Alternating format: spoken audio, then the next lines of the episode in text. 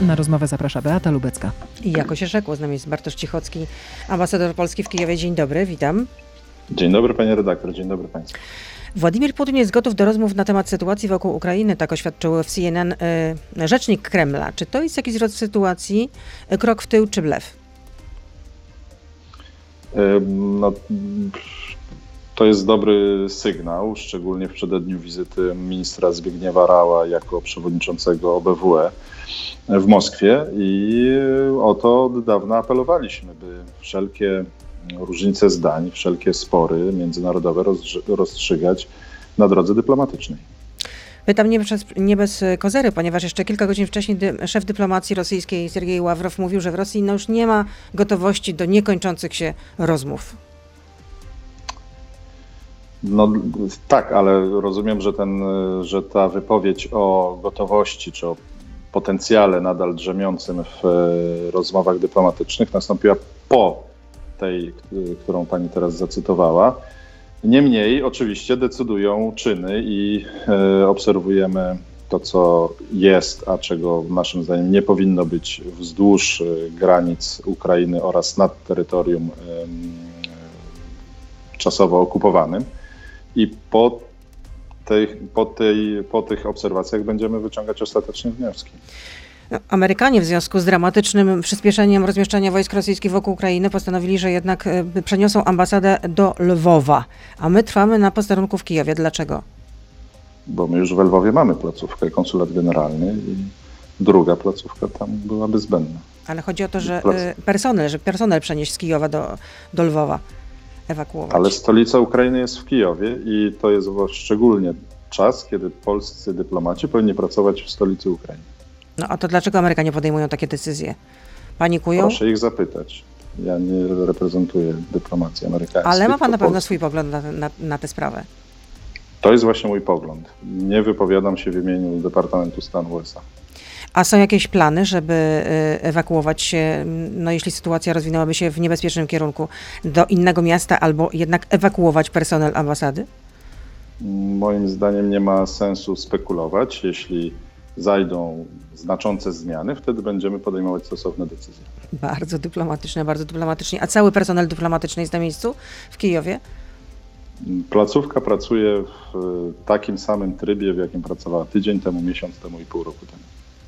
Ale to jest, jak rozumiem, y, mm, decyzja centrali, czyli polskiego MSZ-u, że tam zostajemy y, na miejscu ramię w ramię z Ukraińcami. A gdyby to od pana zależało?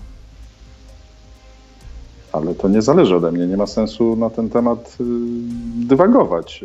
Centrala wydała takie polecenia, a my jesteśmy w służbie y, zagranicznej i wykonujemy polecenia i oso osobiście nie widzę ani jednego sygnału wśród y, osób, którym mam zaszczyt, którymi mam zaszczyt kierować, jakiegoś niezadowolenia taką decyzją.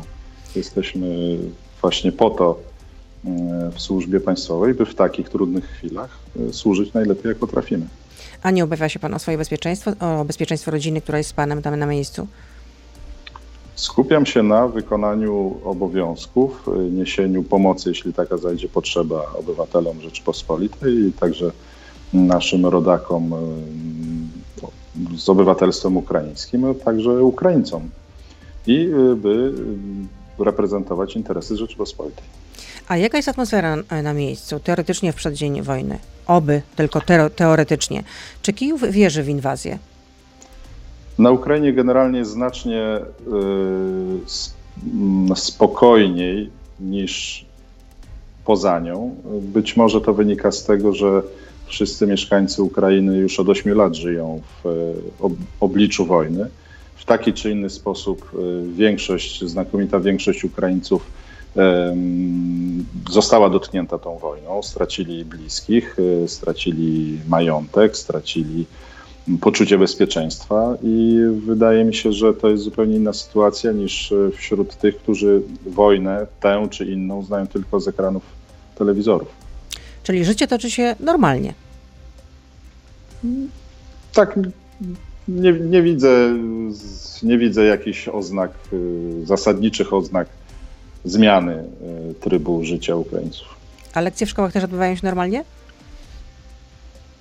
Mm, Ukraina jest teraz w okresie ferii zimowych, więc no w tym sensie normalnie, że zgodnie z kalendarzem ferii dzieci są, dzieci wypoczywają, ale nie, nie było decyzji jakichś e, nadzwyczajnych co do mm, zmiany działania szkół ze względu na sytuację bezpieczeństwa. Ja też pytam o to nie bez przyczyny, ponieważ tydzień temu również gościem Radia Z był Radosław Sikorski, były szef polskiego MSZ-u, który był z wizytą na Ukrainie w ramach delegacji e, Parlamentu Europejskiego i mówił, że był zaskoczony, że nie widział żadnej mobilizacji wśród mieszkańców, nawet e, w Mariupolu na wschodzie Ukrainy. I to no go to, zaskoczyło. No, może akurat nie widział podczas swojego pobytu, natomiast odbywają się ćwiczenia obrony terytorialnej. E, są szkolenia dla cywili z pierwszej pomocy, z, także z obsługi y, broni strzeleckiej. To, to, się, to się odbywa w taki sposób spokojny i skoncentrowany. Tak jak mówię, Ukraińcy, dziesiątki tysięcy mężczyzn i kobiet już miały kontakt z przeciwnikiem i inaczej reagują z pewnością na tę sytuację niż my w Polsce, w Niemczech, Francji. Mówił pan w jednym z wywiadów, że macie scenariusze przygotowane. To w takim razie, jeśli wybuchnie wojna, to jaki będzie ten pierwszy krok? To będzie zależało od tego, co konkretnie się stanie. E, I mm, znowu, my się skupiamy na tym, co jest teraz, i nie wydaje mi się celowe, żeby spekulować e, na ten temat, co się może stać. Scenariusze mogą być bardzo, bardzo różne. E, my mamy na uwadze też to, że mamy na Ukrainie sześć e, profesjonalnych placówek dyplomatycznych rozrzuconych od Lwowa po Charków, od Odessy po, po Łuck. Mm, no i to, to, mogą być różne decyzje w stosunku do różnych placówek. Pamiętamy że też, że mieliśmy dyplomatyczną placówkę, konsulat generalny w Doniecku i w Symferopolu na Krymie, które, które chwilowo utraciliśmy. A dlaczego polskie MSZ nie wzywa polskich obywateli do wyjazdu z Ukrainy? Inne kraje tak czynią. Dlatego pytam, dlaczego w naszym przypadku jest inaczej? Dlatego, że oceniliśmy, że na tym etapie właściwym komunikatem jest unik zastanów się, unikaj niekoniecznych wizyt na Ukrainie w związku z rozprzestrzenianiem się pandemii COVID i pogarszającą się sytuacją bezpieczeństwa. A to nie jest proszenie się o kłopoty, bo już w polskich mediach można przeczytać też relacje y, Ukraińców, na przykład studentów, którzy y, y, studiują na Ukrainie, mówią, że obawiają się, że w razie konfliktu to Polacy utkną w gigantycznym korku y, z milionem uchodźców, potencjalnych uchodźców.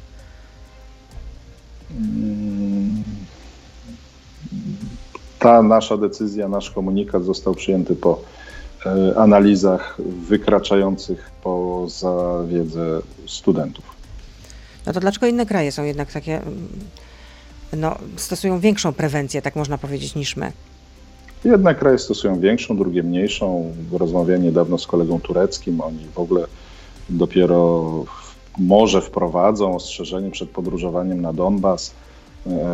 Duże państwa jak Indie czy Pakistan, które tu są reprezentowane, nie, nie wprowadziły żadnych zmian. To jest, to jest, proszę mi wierzyć, bardzo E, bardzo różnie, e, w, e, jeśli chodzi o postępowanie, zachowanie różnych dyplomacji. My rozumiem, jesteśmy spokojni, tak? My jesteśmy przygotowani. No to tyle w części radiowej. Pan ambasador oczywiście z nami zostaje. Ambasador Polski w Ukrainie y, Bartosz Cichocki. Jesteśmy na Facebooku, na Radio ZPL, na YouTube, więc proszę zostać z nami. Beata Lubecka, zapraszam. A ilu Ukraińców tak naprawdę mieszka, e, przepraszam, ilu Polaków albo osób polskiego pochodzenia mieszka e, w Ukrainie? To jest fantastyczne zagadnienie. Bo, bo szacunki są różne. No, czytałam, że od 145 tysięcy, a nawet 900 tysięcy, a nawet czytałam, że to może być nawet taka społeczność obejmująca prawie 2 miliony. No i z, zgadzam się z panią, dlatego że e, według oficjalnego spisu sprzed lat, kiedy zadano pytanie, jakim językiem posługujesz się w domu, 140 parę tysięcy, mniej niż 200 tysięcy, tak powiedzmy, wskazało, że, że to jest polski. Na tej podstawie podano, że tylu jest Polaków na Ukrainie. Natomiast Polaków jest oczywiście znacznie więcej, natomiast wielu z nich w domu nie posługuje się językiem polskim, dlatego że przez pokolenia z powodu między innymi języka polskiego, wiary rzymskokatolickiej byli prześladowani z różnych powodów zatracili y, ten język lub nie posługują się nim na tyle płynnie, Natomiast y, tutaj ja wielokrotnie, każdy z nas, polskich dyplomatów, miał takie doświadczenie, że rozmówca, dowiadując się, że, że jestem Polakiem, Polką, mówi: A, moja babcia była Polką, mój dziadek. y, Także natomiast y, teraz, czy z powodu tego dziadka, babci, oni się wszyscy identyfikują jako Polacy? Oczywiście, że nie. Identyfikują się jako, jako Ukraińcy. Mm, Także trudno ocenić te, natomiast jest to liczba wykraczająca ponad milion. Ważne natomiast to, co powiedzieć y, w tej sprawie y, trzeba, to jest to, że obserwujemy od wielu lat ogromny odpływ y, ludności z Ukrainy, w szczególności Polaków, którym jest łatwiej oczywiście się, osób polskiego pochodzenia, którym jest łatwiej się odnaleźć w Polsce, w starej ojczyźnie. No i to z jednej strony jest zrozumiały proces i Polska wita swoich y, rodaków, natomiast y, no, to bardzo zubaża krajobraz ukraiński, gdzie y, polskość, polskie dziedzictwo obecne było zawsze. A na jaką pomoc mogą liczyć Polacy w razie wybuchu wojny? Na tę pomoc, która będzie konieczna, zasadna i która będzie możliwa. Y, To wcale nie jest moim zdaniem powiedziane. Ja tego nie widzę w kontaktach z, z petentami, y, że wszyscy się będą chcieli ewakuować. Poza tym, no, znowu spekulujemy.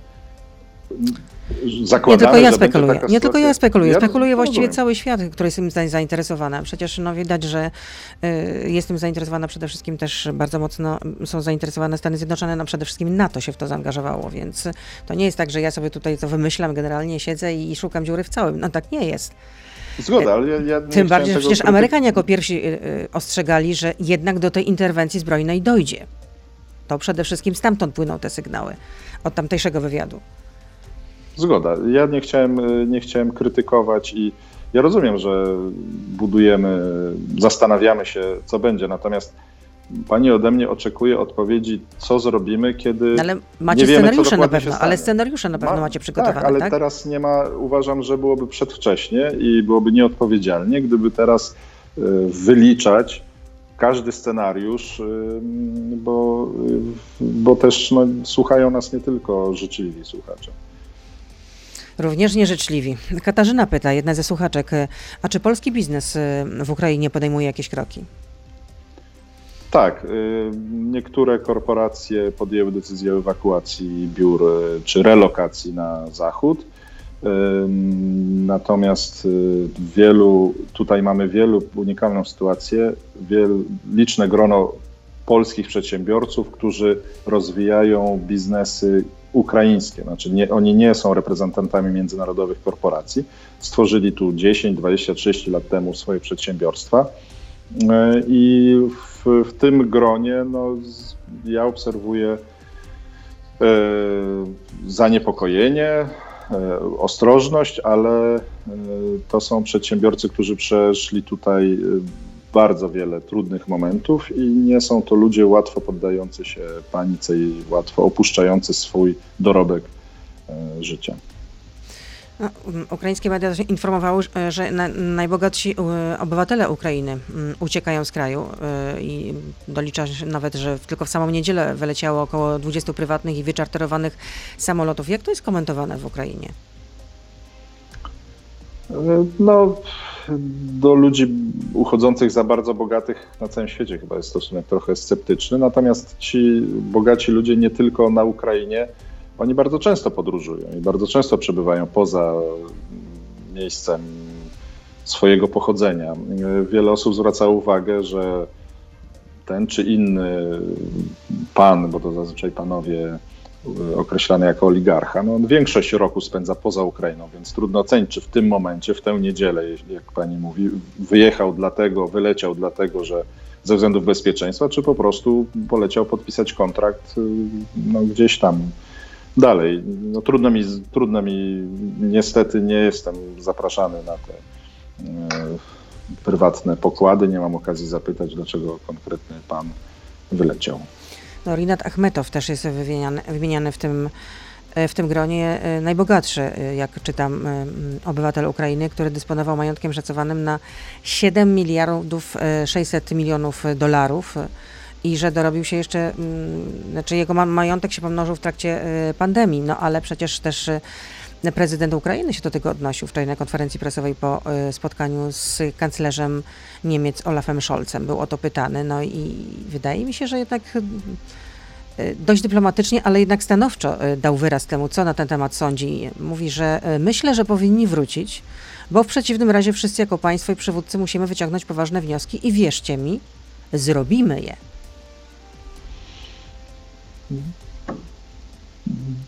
Zapewne tak powiedział. No, trudno mi to skomentować. My, polscy dyplomaci na Ukrainie, jesteśmy, nie wylatujemy, pracujemy. A co możecie wyniknąć z tej wizyty Zbigniewa Rała, o której wspomniał Pan w pierwszej części? Zbigniewa Rała w w Moskwie spotkanie z Siergiejem Ławrowem, też y, tam przede wszystkim y, polski, y, szef polskiego MSZ również no, reprezentuje OBWE, bo Polska objęła przewodnictwo tej organizacji. No przede wszystkim jest to wizyta jako przewodniczącego OBWE. Naszym celem jest, by Rosja została utwierdzona w przekonaniu i zachęcona do tego, by rozwiązania swoich E, wątpliwości, zastrzeżeń poszukiwać na drodze dyplomatycznej. Są także kwestie szczegółowe, takie jak e, kontynuacja misji monitorującej OBWE na Ukrainie, wybór następnego e, szefa tej misji, zatwierdzenie budżetu, no wiele szczegółowych, też nie odnoszących się do Ukrainy spraw, jak tradycyjny kalendarz konferencji OBWE no, w największym skrócie tak, e, tak e, powiem. Też w tym tygodniu jest dosyć intensywny e, kalendarz OBWowski mm, i bardzo byśmy chcieli, by Rosja wzięła aktywnie udział w tych wydarzeniach. No atmosfera chyba przed wizytą nie była najlepsza, bo rzeczniczka rosyjskiego MSZ mówiła, że w niedzielę bodajże, że misja obserwacyjna OBWE na Ukrainie jest wykorzystywana jako narzędzie możliwej prowokacji i było wezwanie e, władz OBW, jak rozumiem też skierowane teraz do Polski, by zdecydowanie ukraciły e, próby manipulowania misją i nie doprowadziły do wciągania organizacji w podejmowane wokół niej nieuczciwe gry polityczne. Jeszcze padły słowa o militarystycznej psychozie nakręcanej przez Waszyngton. No i dlatego właśnie lecimy do, polecieliśmy już właściwie do, do Moskwy, pan minister Rao, żeby przekonywać, że nie manipulujemy misją, że nie, nie uprawiamy militarystycznej psychozy, ale też, żeby wysłuchać strony rosyjskiej. No to jest y, dyplomacja jest zawsze lepsza niż y, alternatywa. Wokół. No tym bardziej, działania... że nasze relacje z Rosją są za, praktycznie zamrożone. Były zamrożone nie, nie powiedziałbym, ale, ale to pani odwołuje się do dwustronnego trybu tak, polsko tak, polsko o, o, relacjach bilateralnych, tak. Tak, natomiast no, znowu, y, minister Rał poleciał do Moskwy jako przewodniczący OBWE, jako osoba, której zadaniem jest moderowanie dialogu ponad 50 państw członkowskich tej organizacji. Jest to unikalna, jest to unikalne forum, y, bo w przeciwieństwie do Unii Europejskiej czy NATO, włącza też państwa poradzieckie, w szczególności, w szczególności Rosję. Wypracowało y, w, jakby w obliczu doświadczeń y, zimnej wojny i groźby wybuchu wojny atomowej, wypracowało mechanizmy budowy zaufania, przejrzystości w obszarze bezpieczeństwa, w obszarze wojskowym i kilka tygodni temu minister Rau zainicjował w Wiedniu E, nową formułę e, dialogu o bezpieczeństwie w Europie i chcemy też tę nową formułę Rosjanom e, w szczegółach przedstawić. I znaczy od 2014 roku funkcjonuje ta misja monitorująca, jeśli mówimy o szczegółach. W ciągu tych lat nie tylko Rosja miała zastrzeżenia do jej funkcjonowania, także Ukraina. I to nie jest nowa sytuacja, że szczególnie przed wizytami dyplomatycznymi wysokiego szczebla ta czy inna strona próbuje ukształtować sobie e, lepszą pozycję negocjacyjną, czy postawić rozmówcę przyjeżdżającego w postawie defensywnej. To nas nie dziwi i to jest właśnie dyplomacja. Jestem przekonany, że pan minister Rał nie będzie występował z pozycji defensywnych, natomiast y, będzie występował z pozycji konstruktywnych. A do takiego spotkania w ogóle by doszło, gdyby Polska nie stała teraz na czele OBWE? Jak pan sądzi? No tu, tutaj, tutaj akurat nie musimy gdybać. W, na marginesie Zgromadzenia Ogólnego ONZ w ubiegłym roku doszło do spotkania ministra Rała z ministrem Ławrowem. No tak, ale tutaj jednak do, do, mm, jest to spotkanie e, w Moskwie. No to też e, miejsce ma znaczenie. Miejsce ma znaczenie. Myśmy zawsze pozostawali otwarci na dialog z Rosją y, w Warszawie, i w Moskwie, i w Wiedniu, i w innych miejscach. Dobrze, że do niego dochodzi. Teraz zastanawiać się, czy no, mogło dojść wcześniej, czy, czy, czy to jest właściwe miejsce. No, nas, my się skupiamy na celu. A jak traktować takie wypowiedzi jednego z ambasadorów rosyjskich, e, konkretnie mm, ambasadora w Szwecji, mm, Wiktor e, Tatarincew, e, na łamach e, szwedzkiej prasy powiedział tak: Przepraszam za mój język, ale mamy w D ich sankcje, ich, czyli Zachodu. Przekonywał, że ewentualne kary wymierzone w państwa zachodnie no, nie, są tak, nie są tak złe, jak brzmią. No, nie chciałbym do języka kolegi ambasadora się odnosić, natomiast to, co mogę powiedzieć z całym przekonaniem na podstawie mojego kilkuletniego doświadczenia, e, jest, sprowadza się do tego, że Rosja wszystkich, na wszystkich możliwych e, forach, okazjach próbuje zmiękczyć albo najlepiej zawiesić sankcje. Są one zatem, wnoszę z tego dla Rosji, bardzo dokuczliwe i y, widzimy to po chociażby niedawno były opublikowane dane eksportu uzbrojenia rosyjskiego. Wyraźnie, wyraźny spadek. Rosja nie jest w stanie produkować i uzbrojenia, i wielu innych y, produktów przemysłowych bez technologii y, światowych i przede wszystkim bez y, kredytów. Rosja po zestrzeleniu MH17, tego malezyjskiego samolotu pasażerskiego nad Donbasem, utraciła dostęp w znaczny sposób do, do gotówki. Gdyby nie dzisiejsza sytuacja, którą Rosja sama w dużym stopniu wytworzyła na rynku gazowym, no to państwo byłoby w dramatycznej sytuacji. Chwilowo ratują ją wpływy ze sprzedaży gazu.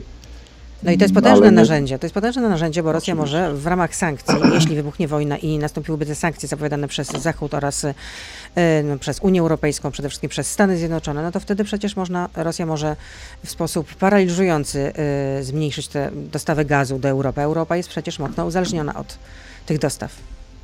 A już teraz czyta się, że, że do końca stycznia tego roku to poziom europejskich magazynów gazu spadł poniżej 40% pojemności.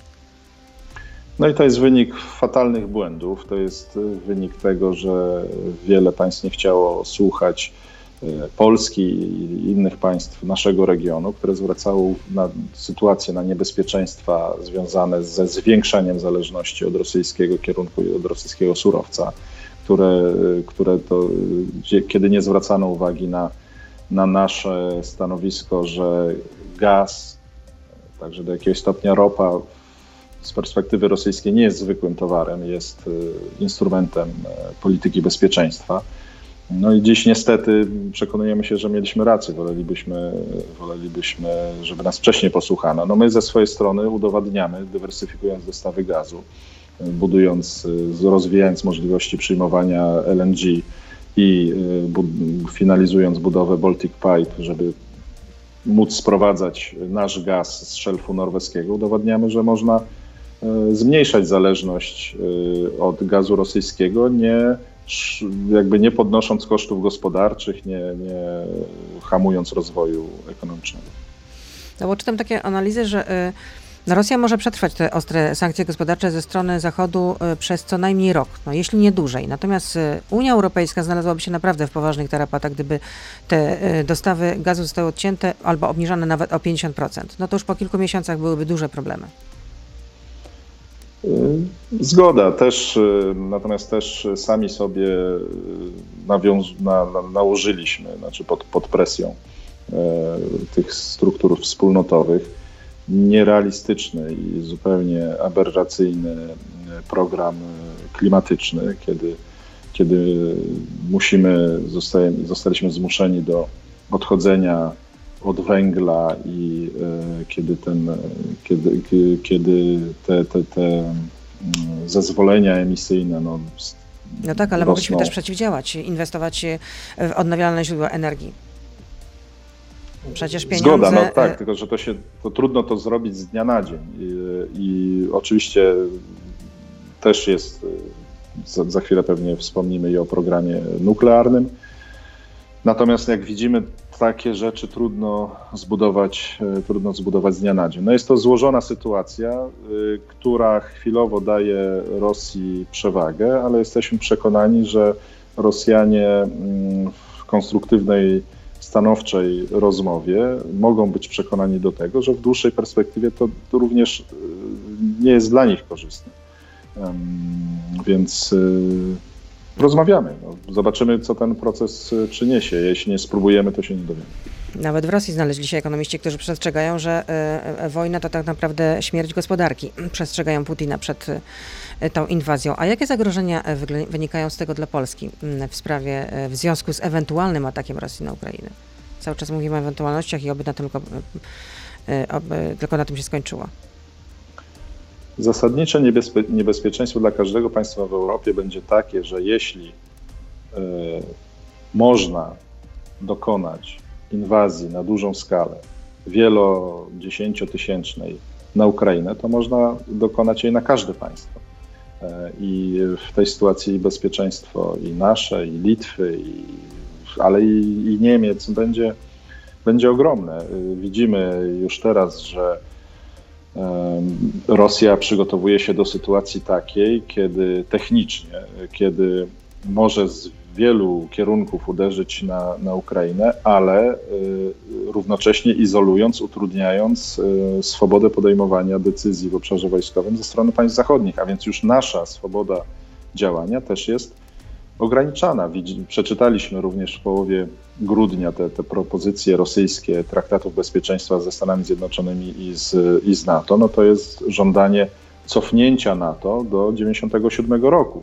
Gdyby to zrealizować, to Polska, państwa bałtyckie, państwa wyszehradzkie stałyby się formalnie państwami drugiej kategorii w NATO, jakąś taką szarą strefą, gdzie, gdzie Rosja ma prawo współdecydować. No ale to nie nastąpi mam, jestem przekonany, że to nie nastąpi, ale, y, ale chodzi o to, że y, sytuacja, w której do realizacji, do osiągnięcia tych celów politycznych y, jedna, jedna ze stron deklaruje, że jest gotowa użyć siły militarnej, już jest bardzo, już jest złamaniem prawa międzynarodowego.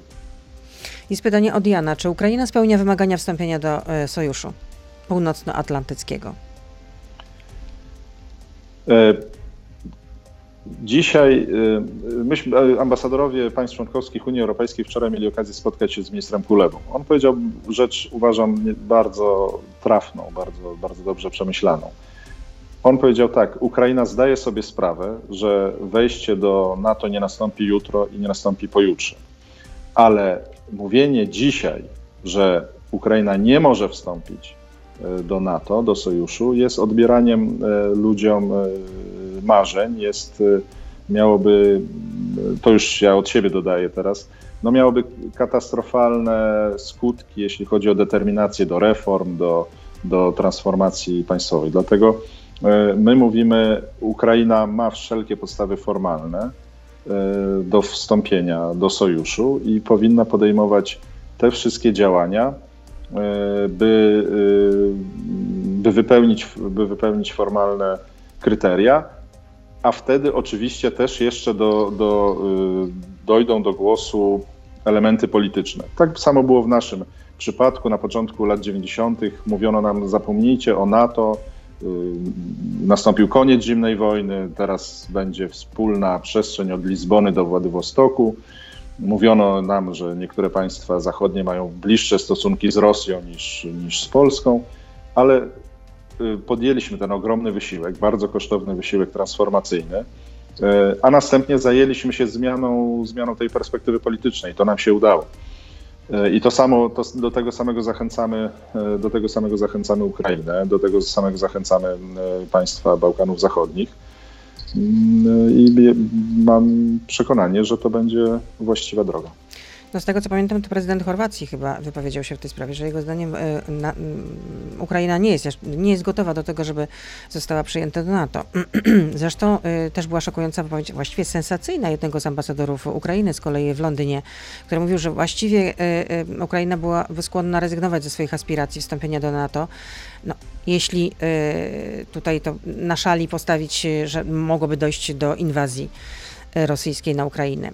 No, ale chyba to ten pan ambasador chyba wyszedł przed szereg, ponieważ no, wczoraj się wypowiedział również e, pre, prezydent Ukrainy na ten temat. E, no, podtrzymał deklarację o tym, że aspiracją e, Ukrainy jest wstąpienie do Sojuszu Północnoatlantyckiego, więc chyba ten ambasador chyba trochę no, przeszarżował. Chyba.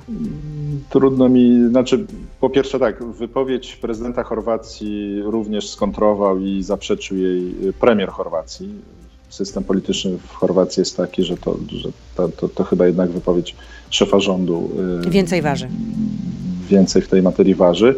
Sam Wadym Prystajko, którego miałem okazję poznać, ambasador Ukrainy w Wielkiej Brytanii, którego miałem okazję poznać, kiedy pełnił funkcję ministra spraw zagranicznych, jest absolutnie euroatlantystą i on też y, zdementował y, tę interpretację jego wypowiedzi, która, która się ukazała, jako zdanie wyrwane z kontekstu, więc no może coś, no, trudno, trudno mi się odnosić, natomiast fakt jest taki, że Ukraina, wczoraj też to potwierdził i minister Kuleba na tym spotkaniu, o którym mówiłem, Ukraina nie rezygnuje z e, kursu, koncepcji e, wejścia do NATO, do, do Unii Europejskiej.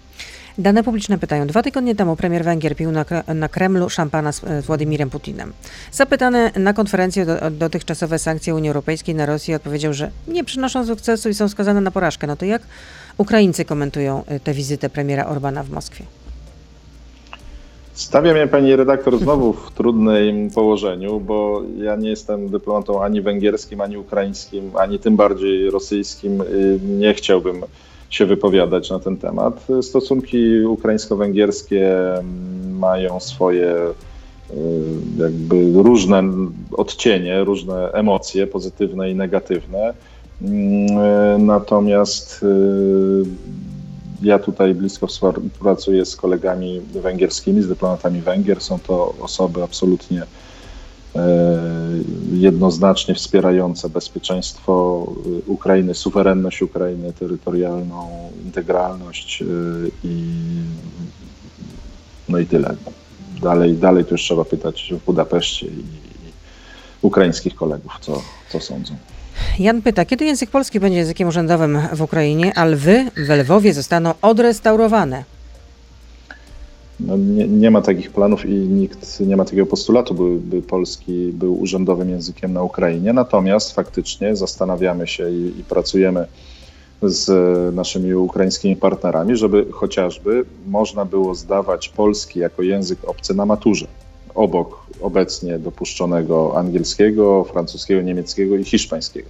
Polski jest najbardziej popularnym językiem na Ukrainie, nie tylko dlatego, że zamieszkuje tutaj wiele osób polskiego pochodzenia, ale dlatego, że wiele, wiele rodzin ukraińskich swoją przyszłość widzi, e, widzi w Polsce lub po prostu jest zachwyconych kulturą polską. Polska ma tu ogromną siłę oddziaływania. E, wiele osób chce Sienkiewicza czytać w oryginale, czy oglądać filmy polskich twórców w oryginale i dlatego się uczą polskiego. Fakt, że nie można go zdawać na maturze, wielu, wiele dzieci zniechęca. No, wiem, pamiętamy jak to było w szkole. No, skupiamy się na tych przedmiotach, z których potem e, uzyskujemy e, oceny na maturze. Negocjujemy też, jesteśmy w zaawansowanym e, stadium negocjacji traktatu międzyrządowego o świecie mniejszości narodowych, polskiej na Ukrainie, ukraińskiej w Polsce. Zrobiliśmy duży krok do przodu i mam nadzieję, że jeszcze w tym roku szkolnym ten traktat zostanie podpisany. E, co do, co do dziedzictwa materialnego polskiego na Ukrainie, e, są tak, nie wszystkie, e, nie wszędzie się zgadzamy, natomiast są też dobre przykłady, kiedy wspólnie, wspólnie pracujemy, polscy, ukraińscy konserwatorzy No i od tego, między innymi właśnie dlatego polscy dyplomaci mają pracować na Ukrainie, bo zawsze jest jakiś element, który można poprawić, gdzie, gdzie potrzeba wyjaśnić swoje wzajemne stanowiska i oczekiwania.